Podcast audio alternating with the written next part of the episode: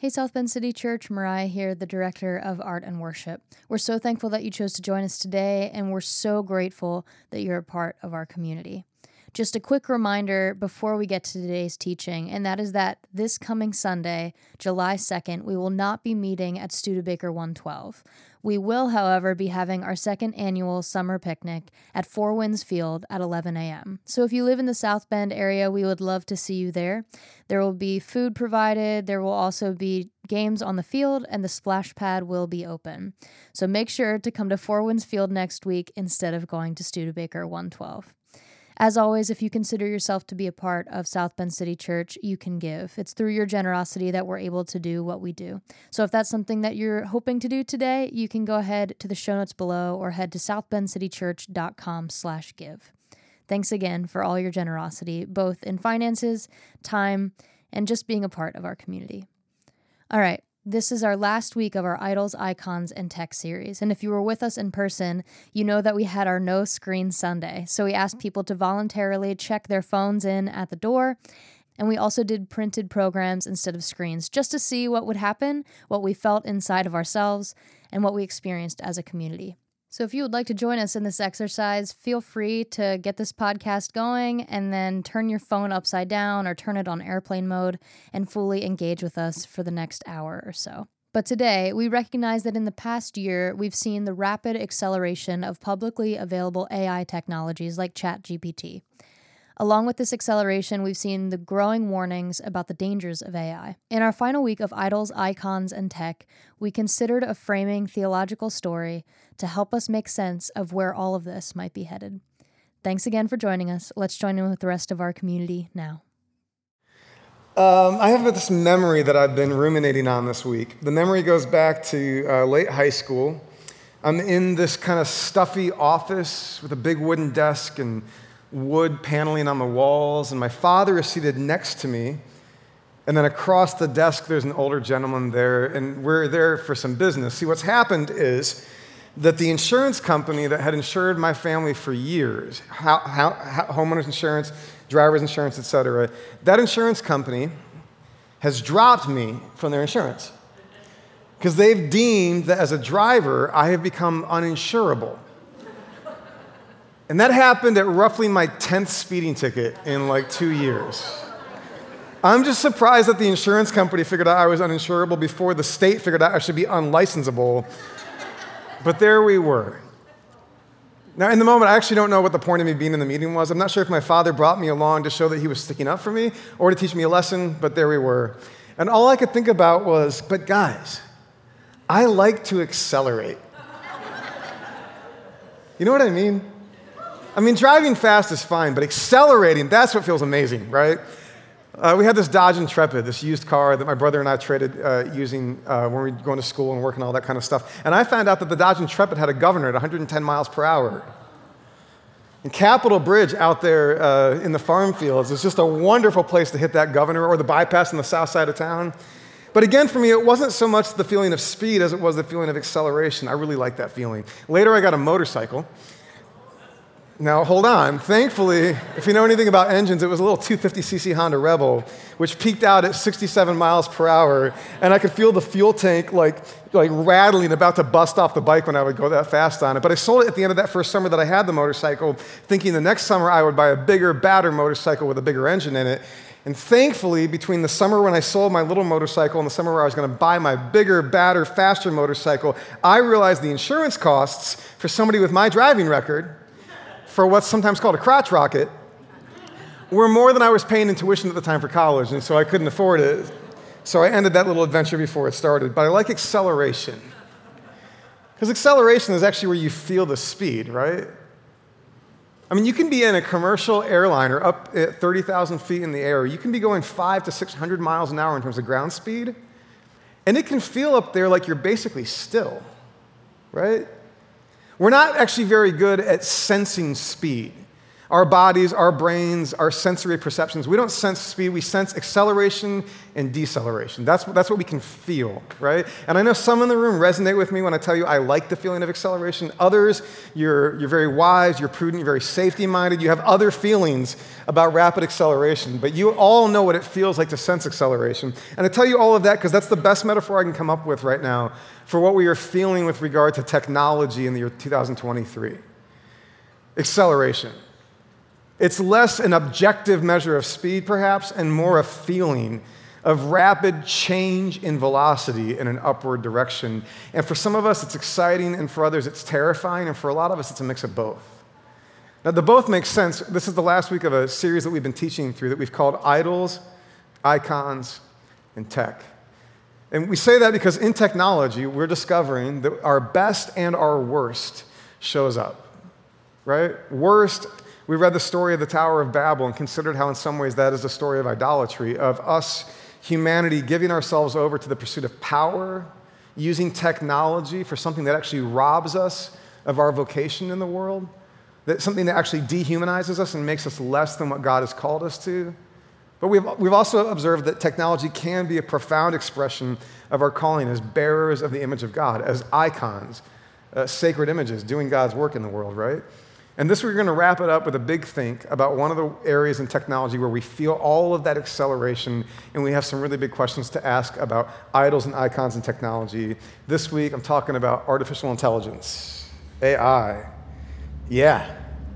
Now, of course, one of the things that's caused us to feel the acceleration right now is when a group called OpenAI used a large language model to create a generative pre trained transformer, uh, AKA a GPT and put it into a chat interface that allows you and me to have a conversation with this large language, language model intelligence that goes out and uses all of the data that it has its hands on in the world to provide answers to us. Everything from simple answers to simple questions to surprisingly complex answers, research papers, contracts, all kinds of things that you would have thought just a little while ago only a human mind could come up with.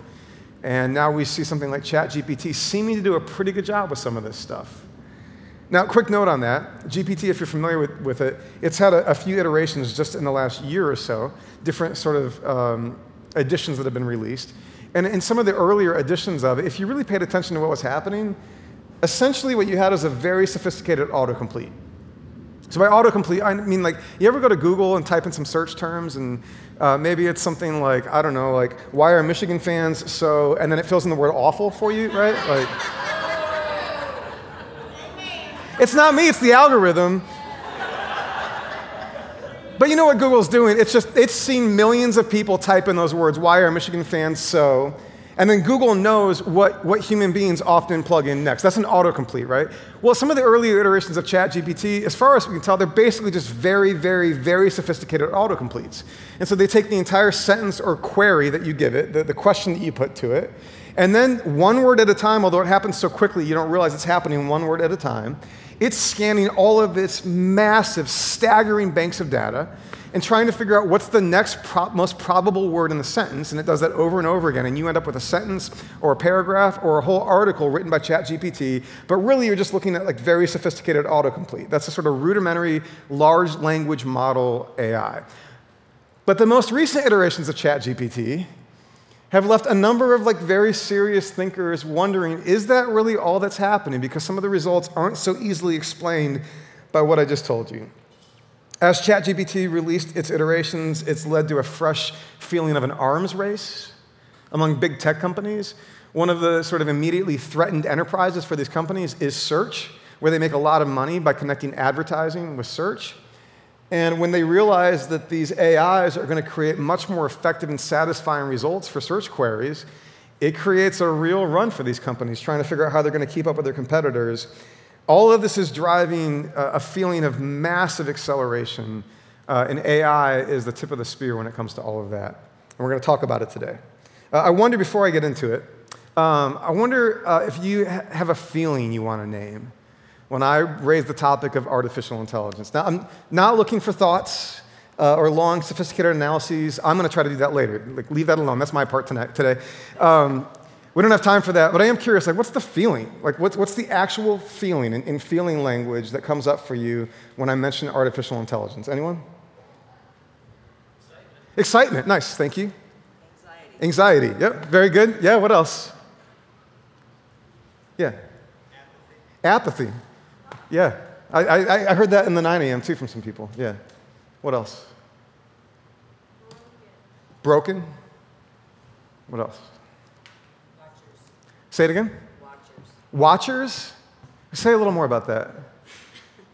AI are watching. Oh, that the AI are doing the watching. Got it. Okay. Fear. Fear, yeah. I was going to say frightening. Frightening, yeah. Competition. Yeah, yeah. Uh-huh. Uh, over here. Skepticism. Skepticism. Thank you. Dehumanization. Dehumanization. Vulnerability. Uh-huh, uh-huh. Uh, yeah. A twinge of existential dread, yes. Maybe I'll take that and run with it and we'll get into the teaching now. Very good.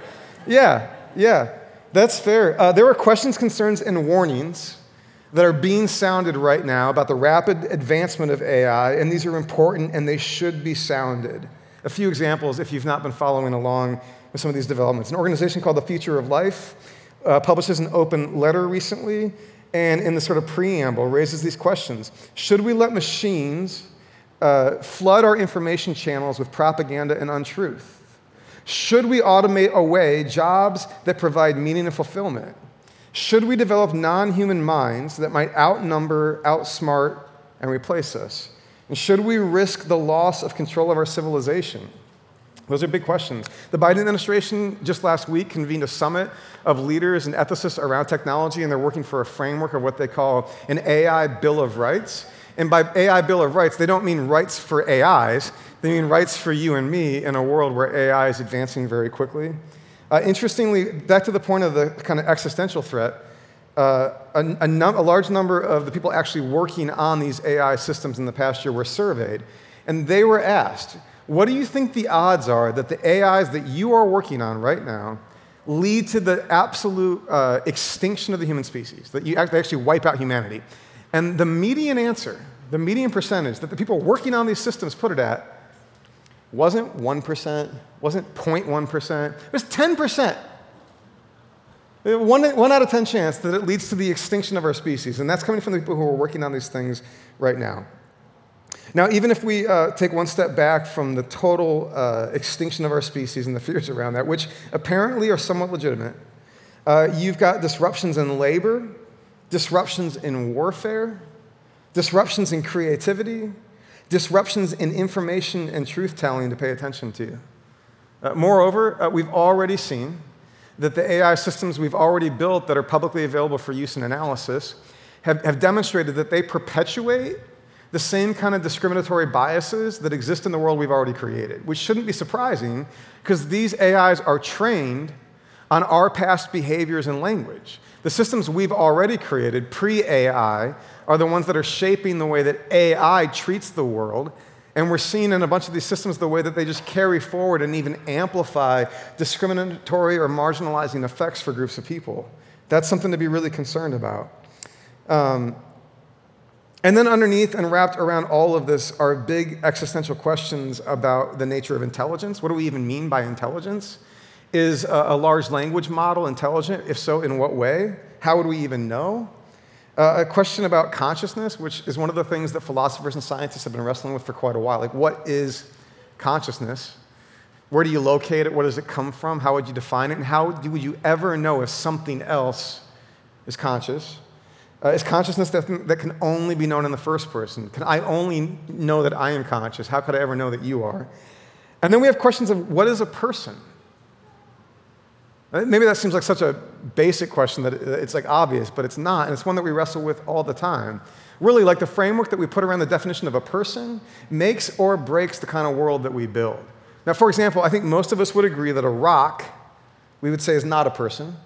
And hopefully, we would all agree that Homo sapiens, all of us, coming to different shapes and sizes and abilities and skin colors and experiences and genders, that human beings are persons. That's an important category. I just saw this this week. One of the arguments made about the great harm of chattel slavery in the United States was not just the actual evil of chattel slavery against Africans who'd been uh, kidnapped and brought hostage over to the United States, but it was the narrative that it created about the lack of personhood in black people. And that narrative could get carried forward even when the chattel slavery technically ended, right? Personhood really matters, and who we grant it to and why. These are big, big theological and important questions. And some people are wondering already, like, would you ever consider an advanced AI a person? And if so, how and why? And what are you going to do with that? Now, with all those questions and warnings, uh, I'm going to give you all the answers now. no, of course not. But what I thought I would do today is try to locate this in a theological story. Now, we've been doing this for three weeks now. Babel is a story that we've used to frame some of these things. I'm going to use a different framing today. And it's not the only theological framing that you could offer, but I think it's an interesting one. And from what I can tell, most of the people I'm talking to who are paying attention to the advance of AI are more aware of and in touch with the threats and the warnings than perhaps the possibilities. And so I want to move toward a frame that puts some possibility around all of this and see if it helps us. Um, how you think about what story you're in shapes everything. I told this when we were talking about the Apostles' Creed. It's such a funny anecdote to me, and yet it speaks so powerfully that I thought I would reuse it again today because I'm going to try to situate all this in a story, and I want to make the case that the story that you frame things with really matters. Uh, anybody fans of the show Succession? Don't lie, put your hand up, own it. I am. I don't believe there's only three fans of Succession in the room, but we'll move on. It's fine. Uh, HBO show, very compelling characters. If you've watched it, you know it has a lot of different energies to it. And in some reporting on the TV show, it was discovered that even among the actors in the show, there was some uh, confusion or some debate about what kind of show it was. And the story basically goes that one of the actors on the set during a break casually remarked about the fact that this is a comedy, that we're filming a comedy here. And one of the other actors said, Wait, this is a comedy?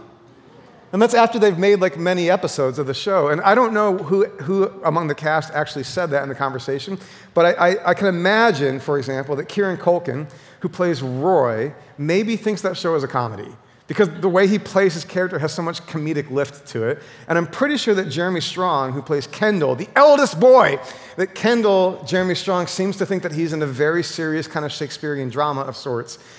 Because how you think about the nature of the story that you're in affects how you play it. And I think that goes for our relationship specifically to the staggering advances in artificial intelligence. So that's what I'm going to try to do today. I'm going to try to frame this in a story. We're going to go back to a text that we've looked at over and over and over again, but it orients us toward the whole trajectory. This is the book of Genesis, chapter 1, the very beginning. Uh, the notes are in your handout if you've got one, but I'll read it to you here. And I'm not going to read the whole text. I'm just going to lift out some highlights because what I really want you to sense is the overall trajectory or energy or movement of what's happening in God's creative work in Genesis 1. So we, be, we read at the very beginning that in the beginning, God created the heavens and the earth. Now the earth was formless and empty, and darkness was over the surface of the deep, and the Spirit of God was hovering over the waters. And God said, Let there be light, and there was light. Skipping down a bit, then God said, Let the land produce vegetation, seed bearing plants, and trees in the land that bear fruit with seed in it, according to their various kinds. Skipping further, and God said, Let the water teem with living creatures. Hold on to that word, teeming. Skipping further, and God said, Let the land produce living creatures according to their kinds. And then finally, further down, verse 26. Then God said, Let us make mankind in our image, in our likeness, so that they may rule over the fish in the sea and the birds in the sky, over the livestock and all the wild animals, and over all the creatures that move along the ground. So God created mankind in his own image. In the image of God, he created them. Male and female, he created them. And God blessed them and said to them, Be fruitful and increase in number, fill the earth and subdue it. Now, um, just catch the arc of that. Let's try to hold that uh, as an anchor point in the framing story that we're going to put around the moment that we're living in. So we begin with a sort of formless, chaotic darkness without shape to it, without life to it. And then God begins sort of sifting and sorting that into environments where life can flourish and then God creates life in more and more diverse, flourishing, abundant forms.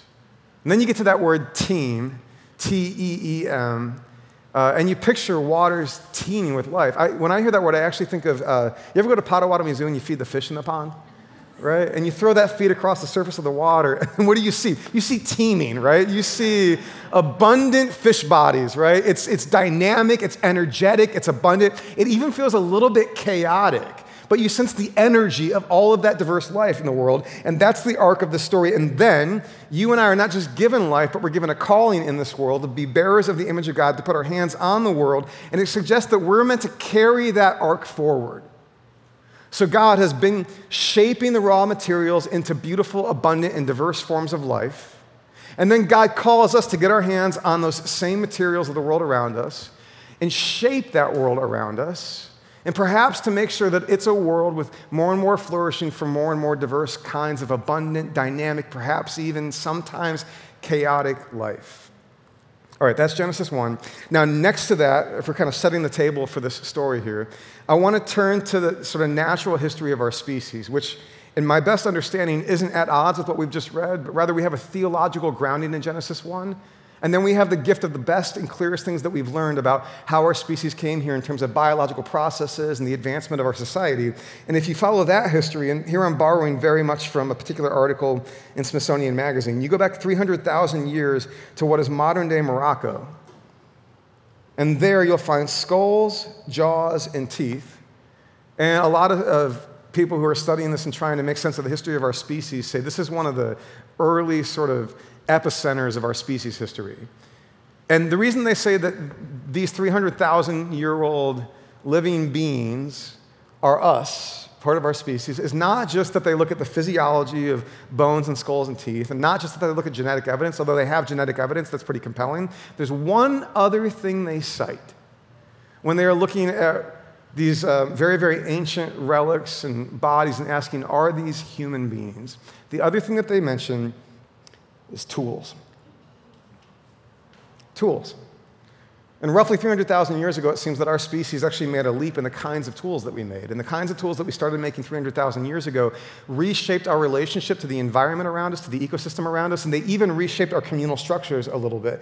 Now, when I say tools, and you're thinking probably rightly, like very, very primitive, like stones that have been chipped away into certain shapes that are used in certain ways, and you're thinking, Jay, that's tools, we're talking about tech. And I'm telling you, I think tools are tech. Like, I don't think technology is just something you plug in in the wall that has a kind of digital component to it. And this definition comes from Kevin Kelly, a tech futurist who was here with us during Ideal Week, talking about the future of spirituality and technology. And Kevin's definition that I find really compelling Kevin says technology is anything made by a mind. Anything made by a mind. So, in that regard, the Grand Canyon's not tech, it's made by a river unless you think of the mind of God, and then we're into another level. That's great, fine. But by that definition, the Grand Canyon is not technology, but a beaver's dam is. There's a mind in that little beaver body that's working to create that thing. He says tech is anything made with a mind, which means these tools that we read about are uh, deep in our species history, and they're, they're early in the history not just of our species, but of our relationship with technology.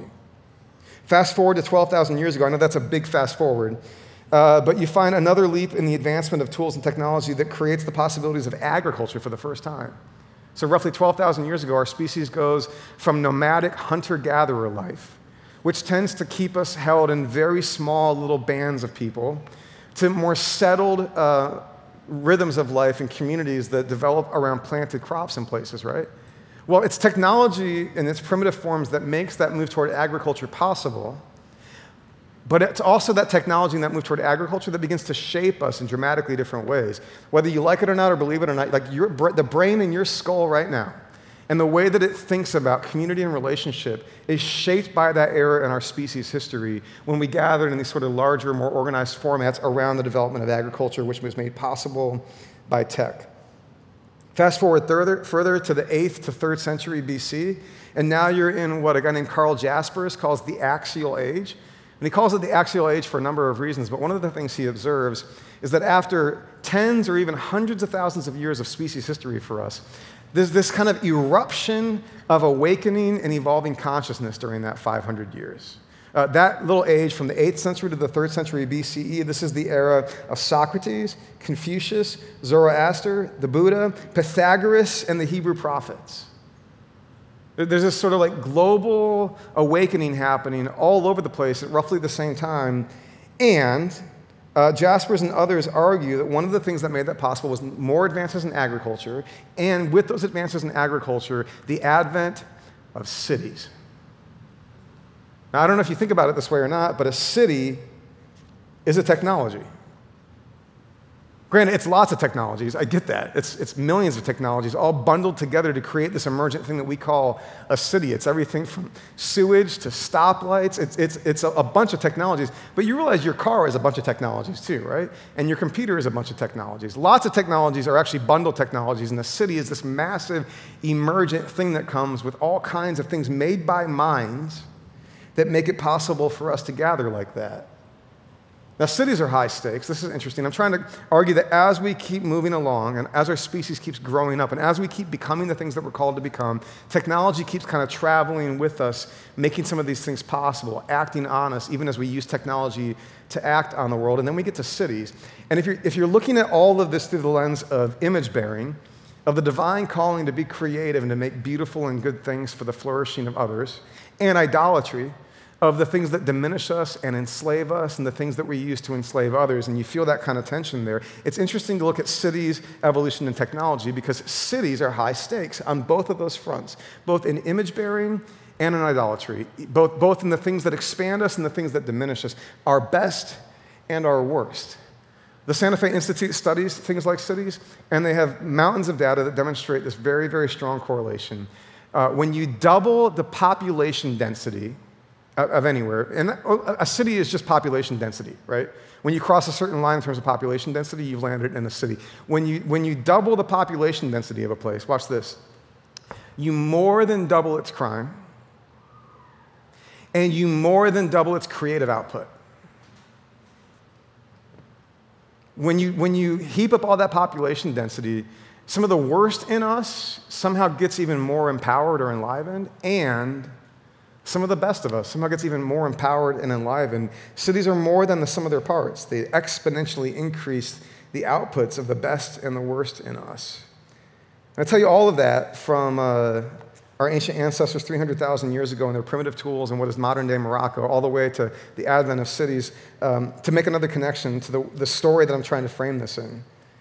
Because Genesis 1 begins with this human calling to tend to the world and make beautiful things of it, right? To participate in the sort of flourishing and teeming life that God is creating in the world.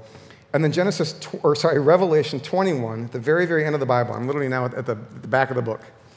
Uh, it ends, curiously, with a city. We read this. Uh, John the visionary says, Then I saw a new heaven and a new earth, for the first heaven and the first earth had passed away, and there was no longer any sea. And I saw the holy city, the new Jerusalem, coming down out of heaven from God.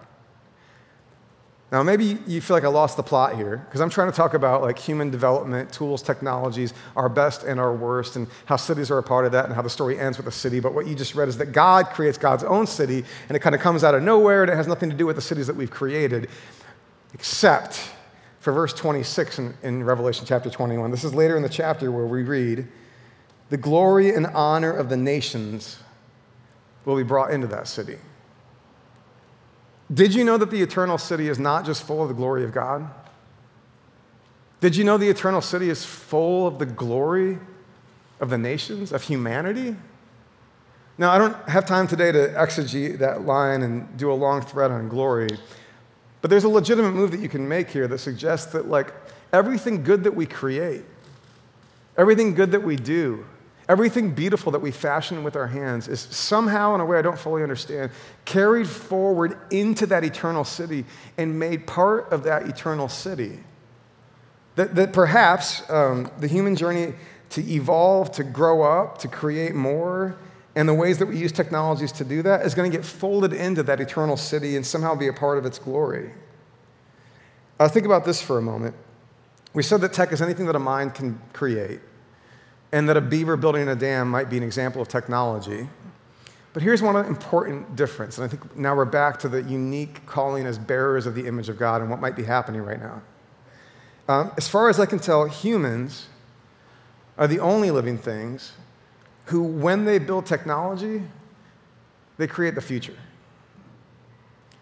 As far as I know, if beavers are left to their own devices for a thousand years, they just keep building dams.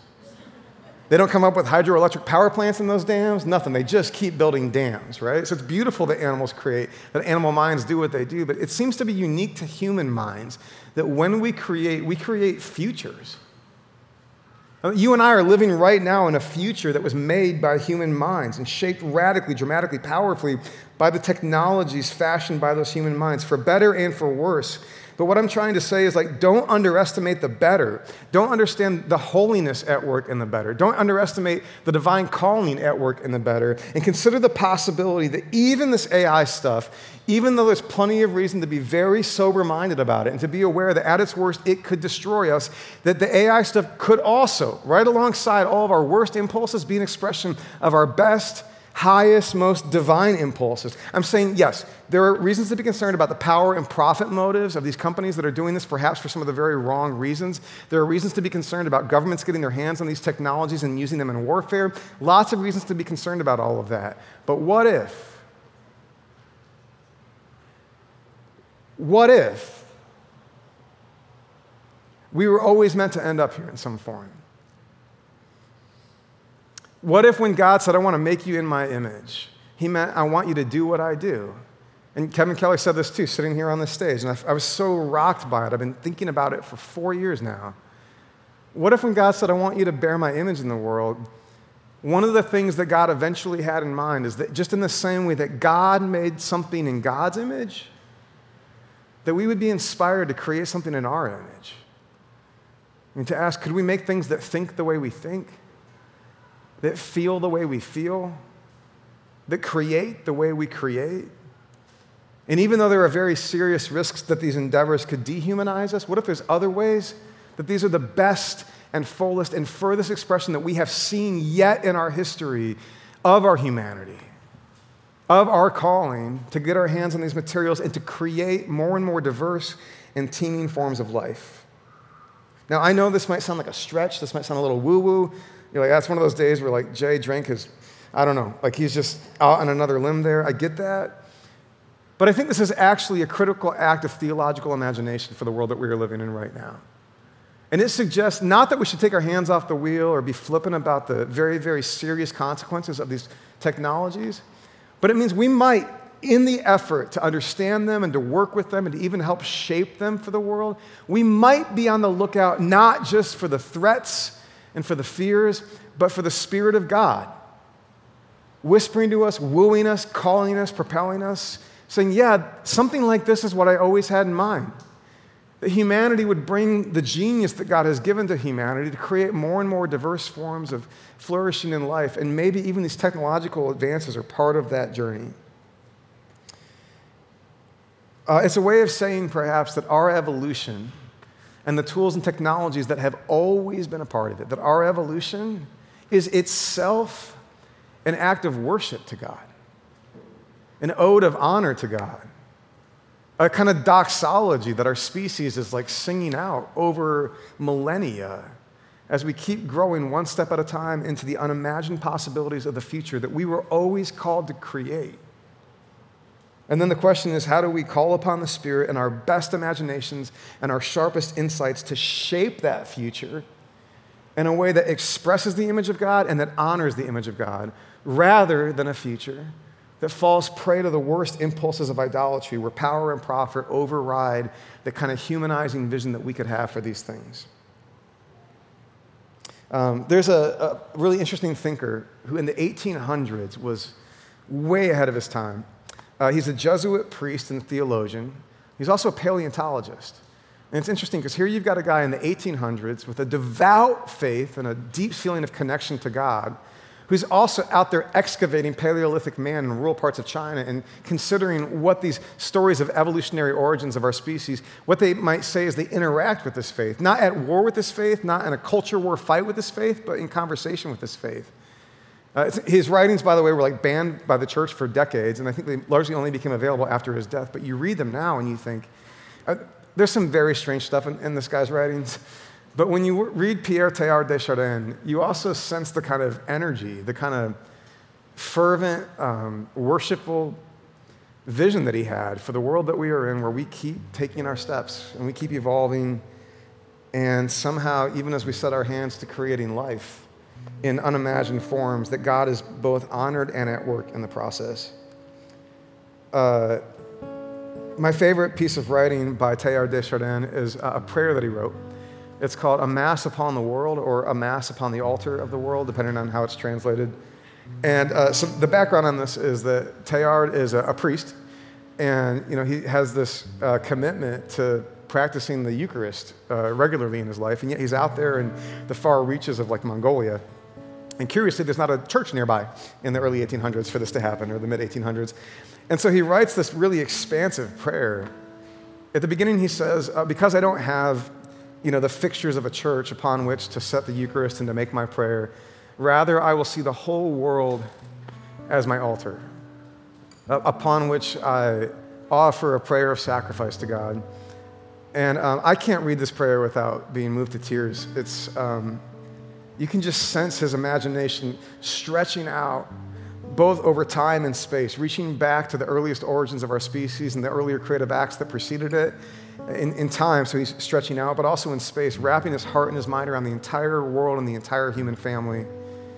He, he says in the prayer as he begins, You know, I now bring to mind um, everyone and everything that is created and gather all that up in this prayer. And then he says to God um, that there was a time I know when we all thought, that the sacrifice that you wanted, the thing that satisfied you, was the death of an animal on the altar in the temple. And he says, But the thing we know now, the thing that we see, is that the sacrifice that satisfies you, the praise that you desire, is nothing less than the universe born onward in its becoming.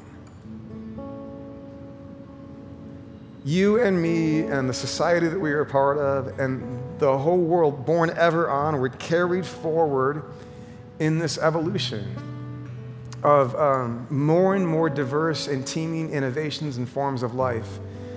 You and me getting our hands on the raw materials of this creation and creating more and more good and beautiful things, and perhaps even making some of those things in our image, and wondering if perhaps they might think, they might even feel. I don't know the answer to those questions, but I think there are reasons to not simply be wary, but strangely to be worshipful as we reflect on the story that we are a part of, the expansiveness of it and the possibility of it. And so, um, yeah, let's be vigilant. Some of us are probably called to do really important work in these fields, to get, to get into the action, right? And all of us are called to be mindful and informed about the world that we are shaping together. But as you do that, perhaps listen for whether you, you might also hear the voice of the Spirit whispering, saying, like, let there be. And through us saying, let there be, let there be life and abundance and teeming and flourishing, even in the things that we create that we would not have conceived of just a little while ago.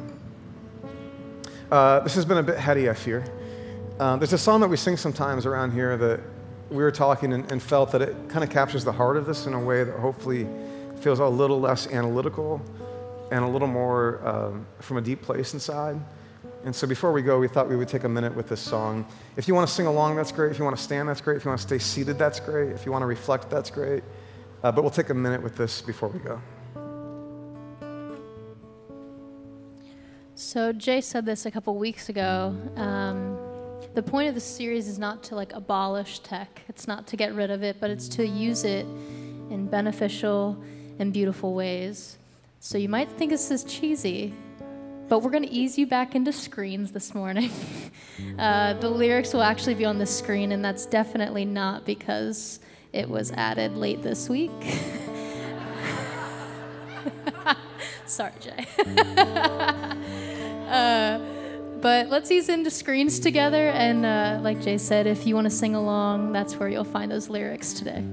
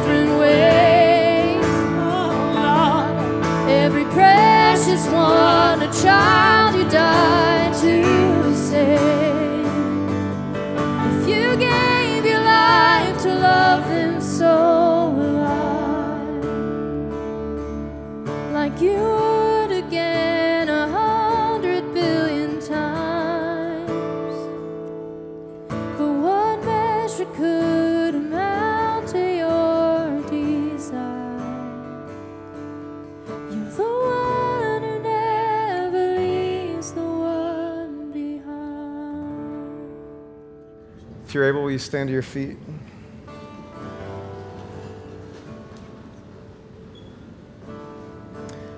So may you hear the doxology that has been sung from the very beginning.